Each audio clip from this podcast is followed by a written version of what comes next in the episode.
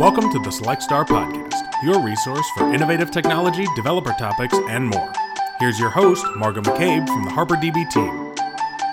All right, hello everyone. Welcome back to the Select Star Podcast. Thanks again for tuning in. Another awesome guest today, we have Ben Lesh, who is the project lead at RxJS, which we will learn a little bit more about. So thanks for joining us, Ben. Thank you for having me. And where are you calling in from? I know you mentioned you're from Michigan. Where are you at now? All right. So I'm originally from Michigan. Right now I live in Austin, Texas. Okay. So, Great city. Yeah. I'm in the Denver area, and for some reason I haven't been to Austin in a while, but when I was there a couple of years ago, people love to draw parallels between Denver and Austin. I don't know. Yeah. There's some similarity. I lived in Columbus, Ohio for a long time, and I think there's probably even more similarities there. They're both state capitals. They both have huge universities. But I don't know, Austin's, I mean, hopefully nobody's listening to this that's from Columbus. I love Columbus, but Austin's a little nicer than Columbus as far as like on the things to do meter anyway. There's the, you know, they have South by Southwest and right, all that kind of stuff. So that's fair. I think if you've lived in both places, I think you have a right to say that. Right. Yeah. Awesome. Well, I'd love to get started by just learning a little bit about who you are, kind of your background, journey into tech, and what you're working on today. Sure. Okay. Well, let's see. My journey into tech was not normal, I would say. Like, I went to art school. Okay. And I dropped out of art school. So I went to art school for like 3 years in Ohio, in Columbus, at Columbus College of Art and Design. And I went there for like illustration and fine arts. And I still, it's still a big passion of mine. It's still something I like a lot, like fine arts and going to art museums and drawing and painting and all that stuff. But it's not something I really wanted to do for a living, I guess. So I had a rough patch right after I left art school where, you know, I was pretty down and out, like I didn't have anything to my name really. And then quarter life crisis. Right. Yeah. And then I found a job as like a graphic designer. And while I was there, I fixed a website for them. And one of the IT guys was like, "Hey, did you know you can make a lot of money doing this?" I was like, "Really?" And so I started studying it more. And this was like 1998 or so. And I got, you know, a part-time job doing some software development. Actually, the first thing I did was JavaScript, which is funny because a good chunk of my career after that was not in JavaScript. And now it's back to that again. But, yeah, I mean, like to get that first job, I had to basically call in to the company where I applied to work, like, I think 3 times a week for like 4 or 5 weeks. Wow. Until they started recognizing my voice and asking me what they could do to get me to stop calling. And I was like, just get me an interview. And if they don't like me, I won't call again, obviously. Like, and they did. And I went to the interview and they asked me questions. I got maybe half of them right. And they asked me, so, you know, on paper, you don't look qualified, and you only answered about half of our questions right. Why do you think it's so important that we hire you? And I was like, "Because I'll work for $10 an hour." Right? Like, I was like, I'll work for like barely above minimum wage because all I want is the recommendation for, you know, the next, because it was a part-time, like temporary job. Yeah. And I got it, and they actually kept me for a while. And then I got the recommendation for their agreement, like if I did a good job. And yeah, after that, you know, you gotta get in somewhere. Yeah. So after that, you just, you know, I did contracting and whatever. And then eventually, over time, I bet it was like 14 years into my career. So I ended up at Netflix. And then most of my history, a lot of people know after that, I worked at Netflix. I started working on RxJS and then worked at Google, and now I'm working in financial tech. But okay. Yeah. So it's a weird journey, and I obviously skipped some important bits in there, but yeah, it's hard to summarize in just a couple minutes. I get it. Yeah. So you said for a lot of your career, you were not in JavaScript, and now you're back in it. Obviously, was there anything specifically that pulled you into RxJS? Was it more of just like circumstances with where you were at, right timing, or was there something that like really interested you into getting into that space? It was mostly dumb luck and circumstances more than anything else. Like I was at Netflix. I was one of the few front-end JavaScript engineers at Netflix that had a lot of open source experience from like contributing to Angular and a few other things. And I open sourced an Ember-based component library for Netflix. And so they tapped me to do this rewrite of RxJS based off of the observable proposal that one of our company members had at the TC39, because he was a TC39 member at the time. So yeah, it was just purely dumb luck, really, more than anything else. I think a lot of good things come from that. It's okay to admit that. It's not like everything is pre-planned, and I mean, very few people know where their path is going to go. So, you know, timing is like one of the most important things. So it makes sense. And so, you know, comparing to when you were at Google and Netflix to what you're doing now, is there like, do you see pros and cons of being at like tech supergiants versus kind of being in, as you said, financial space now? Like, are there parallels there? Is it a totally different world, or? I mean, where I'm at now is very Google-esque. I think a lot of companies are kind of going for the whole, like, we serve food and we have, you know, these same sort of benefits, and, you know, we have open vacation policies and all these things. I think that, so like the cultural thing isn't super different from company to company at a certain threshold or a certain level now. I would say certainly all the jobs I worked with after I left the Midwest and went to Silicon Valley, there's a stark difference there. Like you go from like, you know, a place where I would have been thrilled to get a free peanut butter and jelly sandwich at like any company I was at, or even a free bag of crackers would have been like amazing, right? But like, I still remember the first or second week I was at Netflix, someone was complaining about the quality of the salmon in the lunch. And I was just like, I was totally taken back by that. Like, really? Like it's probably not worth complaining about. Yeah. It's free. But yeah, it's hilarious.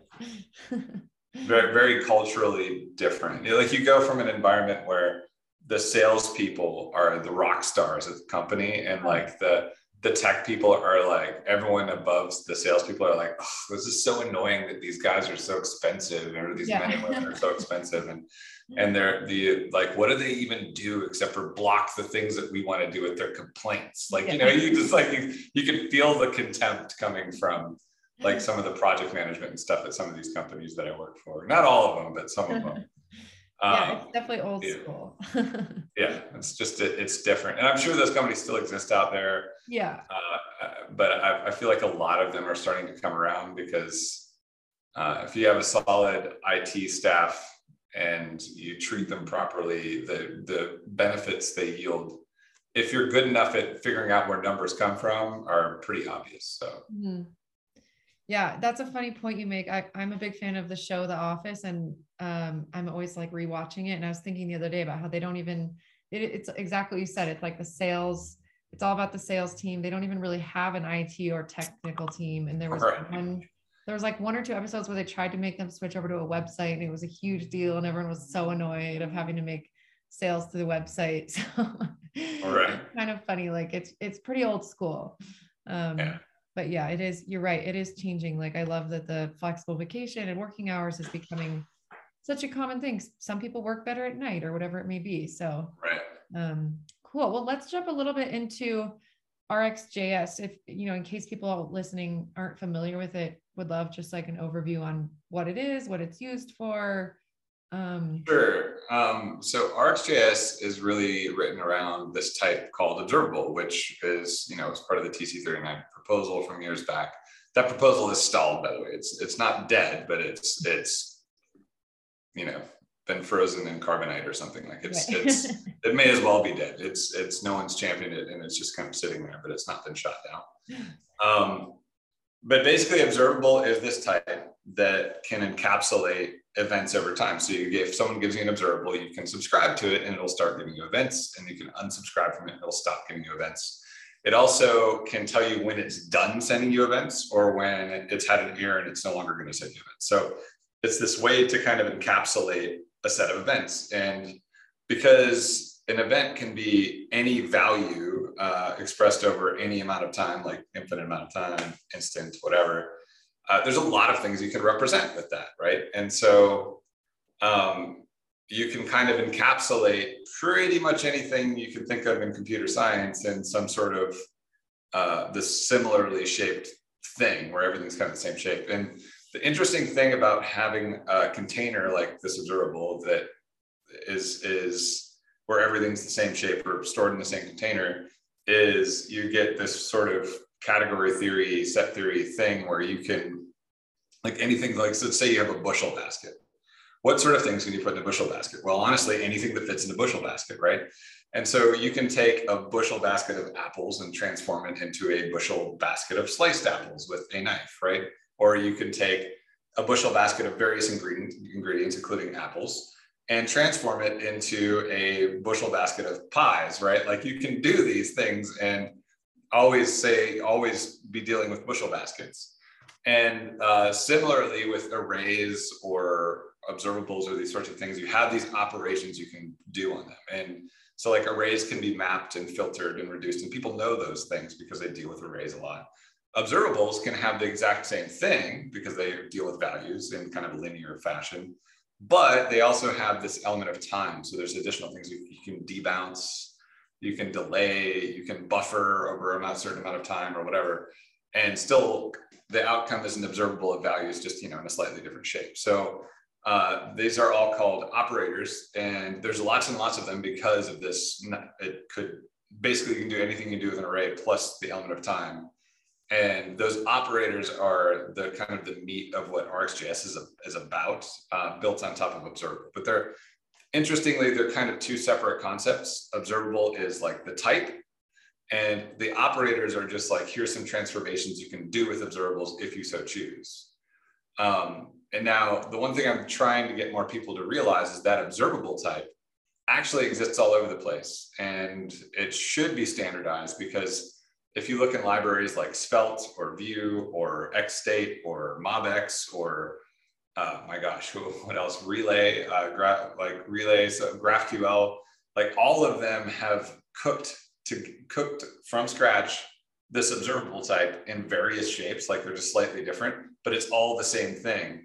And maybe they're not using all the operators and stuff, but they still have this observable type. So we like, I really, the biggest thing I want people to know about is the observable type.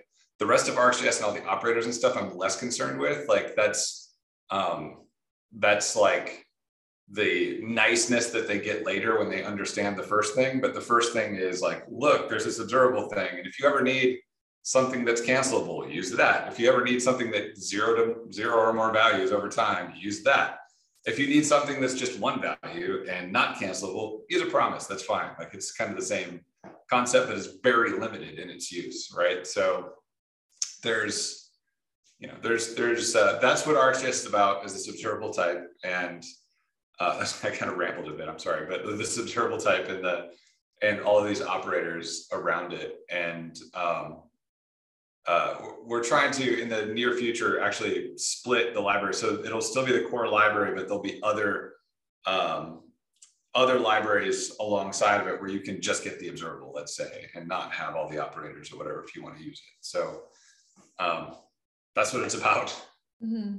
No, that's helpful. And I like using the metaphor. I think that's always, always a good way to kind of paint the picture with explaining things like this that might seem abstract or something at first. And so would you say there's certain use cases or projects where RxJS is a better choice over other options? Or like if someone's never tried it before, what would be a good time? It's almost a tricky question, because like, do I think observables belong in most projects? Observables, sure. Full-blown RxJS with operators and everything, maybe not, right? Mm-hmm. Like maybe you know, maybe people don't need to be merge mapping and concat mapping everything, but I can tell you that the use case coming up where someone wants some cancelable thing that's asynchronous, that happens all the time. And this gives you like a uniform shape to deal with it. Or, you know, situations where someone's like, oh, well, I really want this streaming data over time, but I want to be able to subscribe and unsubscribe from it. And I need some abstraction around it. Like, you want it in observable. That's what you want. And it's kind of, we're at that stage now where I think more and more people are starting to understand that, but they still keep cooking their own instead of using like a battle tested version of a thing. And it's a little dangerous. It's kind of like people when they used to make their own promises back when promises weren't native in anything. Mm-hmm. People used to have like, there's all these promise libraries. And there's a set of people that are like, I'm going to go use a promise library, so I don't have to think about this. And then there's a set of people like, oh man, I'm going to roll my own. This could be great. And they would get like the semantics wrong, mm-hmm. Or they'd make something that's kind of unsafe. So, you know, I would say within someone's project, they probably do want to use observables in certain cases where they want cancellation or to deal with more than one value. And full-blown RX, less so. Like projects that are better for that are projects where you're trying to coordinate a lot of different streams of events together. RX is phenomenal for that. If you use anything else but RX for that, you're probably creating bugs, if I'm honest. Like, there's so much work that went into making sure that memory was torn down in certain cases and all these other things that are like race condition stuff that's very, very hard for people to reason about or catch mm-hmm. when they're just reading code. That, you know, I would say that RxJS is very, very good for those things. Now, do you need it? Like, if I want to click a button and I'm going to go fetch some data and display on the page, no, that's silly. Like, just fetch the data and put it on the page. You probably didn't need like a bunch of operators around that. Right. So it could make it easier in some cases. You're dealing with debouncing or something like that, but mm-hmm. yeah. Okay, that's interesting. And would you say, I'm sure the community is continuously growing, but you know, if folks want to try to get involved or check it out, like, is there a big community anywhere specifically to kind of get involved or find resources, or like a Discord channel or something like that? Sure. There's a Gitter channel that I think that is fairly active. I'm not on there very often. And the reason I'm not on there is I get a deluge of a little bit too much thrown at me when I'm on there. And there's other people that are handling those things much better than I've got time for. So yeah. But yeah, that's a good place to get involved. I've heard there's a Discord. I've never checked that out. That's a pretty good place to get involved. Mm-hmm.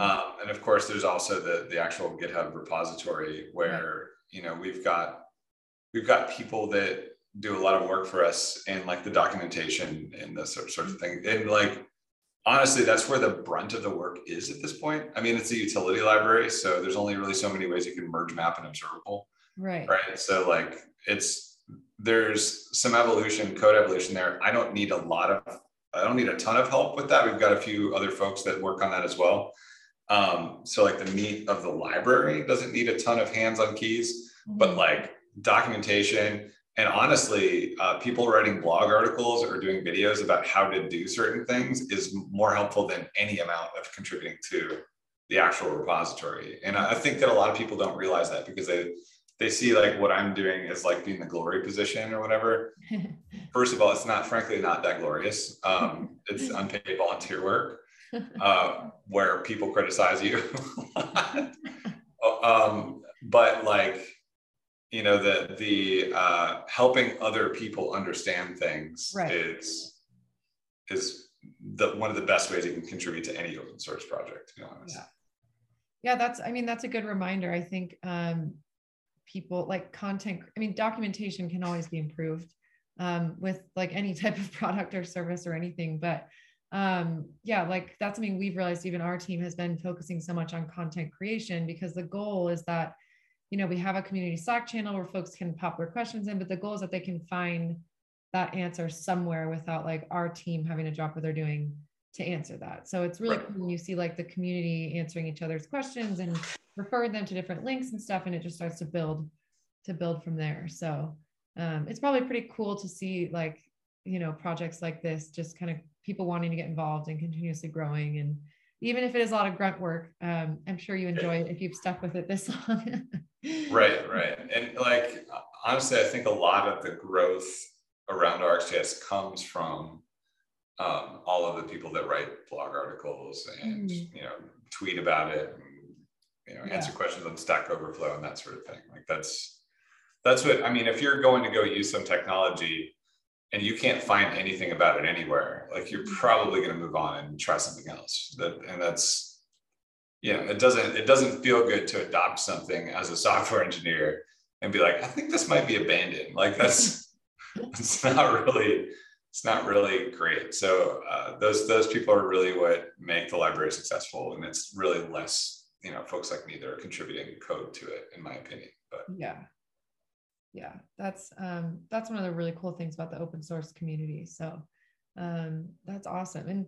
And yeah, just jumping into like I always like to ask folks I chat with, you know, if people listening were or are in your shoes where you were like 5 or 10 years ago or something, or trying to get to a similar space that you are, do you, like, throughout your career, have there been any pieces of advice that have stuck with you, whether good or bad, or like decisions you've made that you wish you did differently, or just like if you could go back and give your younger self any advice? I think everyone has, you know, different insights and different way of putting things, and it's cool to hear like what's kind of stuck with you and helped you along the way. Sure. Yeah. I mean, like, I didn't get like a ton of advice really from people.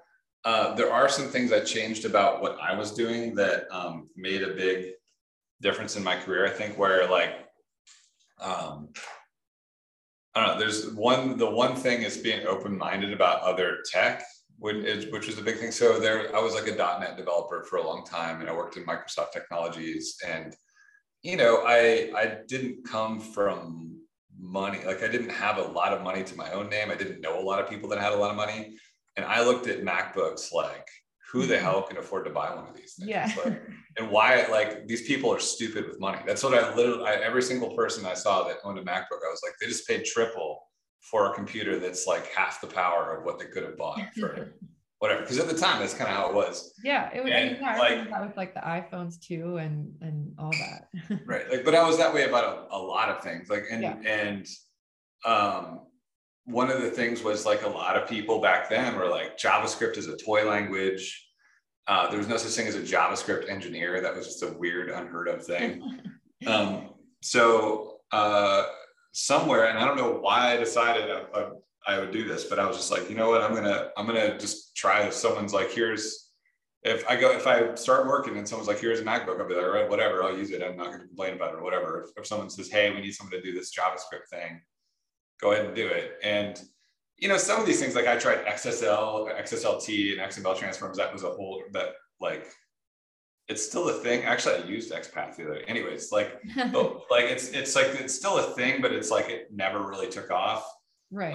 And I started doing JavaScript development back when everyone else was refusing to do it where I worked. Like, everyone else was like, I'm not touching that stuff. And I was like, okay, well, I'll do it. And, you know, it turned out to be one of the best decisions I ever made.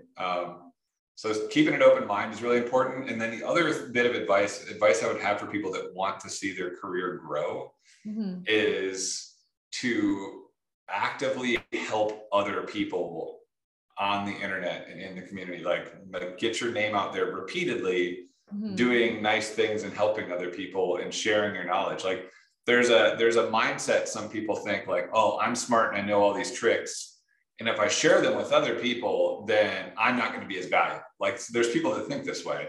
I used to think that way a little bit when I was younger. And the truth of the matter is, if you share your knowledge with other people, you become more valuable, not less valuable. Like you're much more valuable as someone that makes everyone around them better. Right. Not to mention you make yourself better. Like when you're trying to teach other people, you have to know stuff even better than you knew it before.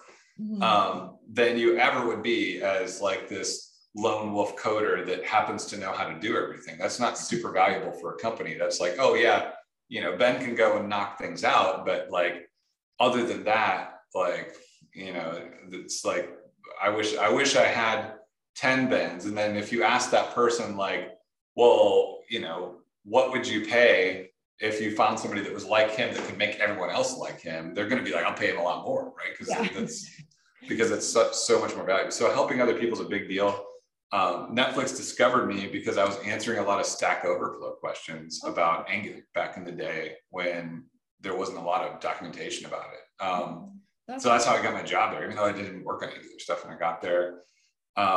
You know, being involved in open source got me to work on RxJS, right? Like, you know, going out and doing things like speaking at meetups and other things got me invited to go speak at larger events, which gets you noticed by people. And then you know, it's variously, it ends up being like feathers in your cap in a variety of ways, helping other people to where, you know, not to mention you do all this networking, and a lot of the jobs that you get later in your career come from that sort of networking and people having a positive opinion of you. So like people that are sitting at home right now, like scared to get up and do a talk, write a blog, right? Like get started. Yeah. If you're scared to write a blog, stop it. Like just do it. Like it doesn't even matter. It's like if people are like, oh, well, someone's already written about this. Yeah, well, so what? Like they haven't written about it like you've written about it. Have you ever been to a library? It's tons and tons of books about the same exact thing. Like it's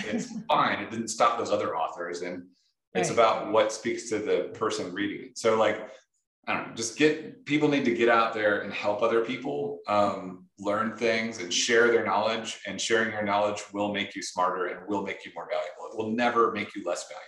Mm-hmm. Right. So yeah, I hear that same story over and over about, similar to what you're saying with Stack Overflow, like people that are sharing their knowledge and not really expecting anything. Like you can't do it just because you're expecting a certain outcome, but as you said, having an open mind, and then maybe someone will approach you about some opportunity, even if it's 5 years down the line, they'll be like, oh, I saw this blog series you did. That's really cool. Like I think, yeah, you just have to get your name out there, get involved. Well, people need to, you know, people need to make sure that they're getting credit for what they're doing too, right? Like if you're teaching other people stuff at work, you need to make sure your management knows and sees that you're doing that. Other people see what you're doing. Like don't, like that might, some people that might seem like, well, that's kind of crass to be like, oh, look at me, look how helpful I am. And it's like, no, dude, like you're getting paid to be here to do a job. If you're doing something above and beyond, you need to tell the people above you that you're doing it. That's not you bragging. That's like, that's you trying to ensure your, you know, your career, your financial future, and grow yourself a little bit. So, yeah. It's totally fine with putting your name on something and having some bragging rights, as long as you're helping other people. And you, that first point you made too is so true about some people being afraid that if they like, let, you know, release all these secrets that they're less valuable. I think I've heard someone call that like manager syndrome before, where people, when they're training someone right under them, like don't want to show them how to do all of their tasks because then they're worried that they'll be, you know, not necessary anymore. And it's like, that's not how it works. If you can elevate those people, then that elevates you and takes more time off your plate. And I think it works the same with knowledge sharing. So that's a good point to remember. I mean, you want to make time for personal growth too. Like you don't want to spend all of your time just, you know, vomiting all your information to other people and not attaining new information. But yeah, totally. Like there's no reason not to, you know, not to engage and help others. Right. Yeah. It's all about balance. Cool. So are there any other, I mean, obviously RxJS is on the forefront right now, but are there any other sorts of like technologies or tools or frameworks or anything that you're really excited about right now, or like wanting to learn this year, or seeing that's coming out? Yeah, there's tons of stuff. Like there's been so much headway made in two spaces really, like in mono repositories. So you've got like NX and Turbo Repo and these sorts of things that are getting more and more interesting. And then also in the, you know, server side rendering, static rendering space with things like Next.js, which, you know, that's been around for a while, but it seems like it's really kind of in an upswing, and Remix is really interesting. So there's a lot of really cool stuff around that. NX in particular, I've been playing with NX recently, and I'm super impressed with a lot of the smart things that it can can do that are very practical in real world for like various use cases. Like you can take your repository and be like, okay, so these packages in my repository, these two here are only visible to these two here. And, you know, so if anybody else tries to import this thing, they're going to get errors at build time. Like they're not, they shouldn't be doing that. And there's some really smart and interesting and nice things about that. And it's got a lot of like a plugin architecture where you can be like, nah, I don't want to use Babel. I want to use, you know, SWC or whatever. And it just plugs in and goes. And those things like that, the stuff like that, this sort of tooling is super duper interesting to me, because I think that the world has been evolving in that space, but also suffering simultaneously for anyone that has to maintain like their Webpack and Babel updates and whatever. It's just a nightmare. So yeah, that sort of stuff's very exciting to me. And you know, the server-side rendering stuff is very exciting to me as well. Yeah. I know a lot of times when I ask people that question, they get overwhelmed because they're like, well, there's stuff every single day coming out. Like, yeah. How do I know what to focus on? And there's no way to, you know, can't jump on the bandwagon for everything. So very cool. Well, this has been really interesting for me. I didn't know much about RxJS before, and was really excited to get to connect with you. I didn't either when I first heard about it. Yeah. That just goes to show, you know, how necessary, I guess, you would say that it is. Even if you don't know about it, it seems like right when you found out about it, you wanted to get involved. So clearly you guys are doing something right. Something. We're trying. Most of it, honestly, has been total just like very, very lucky to have the community of the people that are excited about it and have been contributing content and things like that and spreading the word. Yeah. It's all about the community these days. And are you going to be speaking at any conferences or anything coming up? Let's see. I just spoke at Render ATL. In September, there's a conference in Croatia called InfoBip that I'll be speaking at. Not a bad place to travel for speaking engagement. Right. Well, actually, Render ATL was the first place I've been in like 3 years almost because of the pandemic. So yeah. I'm very thankful that remote conferences are no longer a thing, because it's so nice to actually see people that the JavaScript community. I don't know if you knew this or not. Like these speaking engagements, it's actually a very small community. Like you end up seeing the same group of you know, with like 300 or 400 people. Like, and 300 or 400 people is a lot of people, but like you know, it's like a small high school, right? Like you see the same people enough, and you know who they are, and you get to hang out with them. It was really good to see a lot of people again at Render, and I'm looking forward to doing some more of that. Yeah, because there's a lot of really interesting conversations amongst these creators at those conferences. So. Yeah, I definitely have that one on my list for next year. You know, now that we're starting to get back into the in-person game as well. I saw like, I feel like every single person I follow on Twitter was posting about Render this year. So yeah, it's a good time. It's very different. It's very different from other tech conferences, and it's a lot of fun. Cool. That's awesome. Great. Well, it's been really great to chat with you. Really appreciate your time. I'll be sure to link to your Twitter and any other resources in the show notes if folks want to connect with Ben, and definitely encourage anyone listening to check out RxJS. It sounds super exciting, and yeah, appreciate your time, Ben. Looking forward to keeping in touch and seeing what you do next.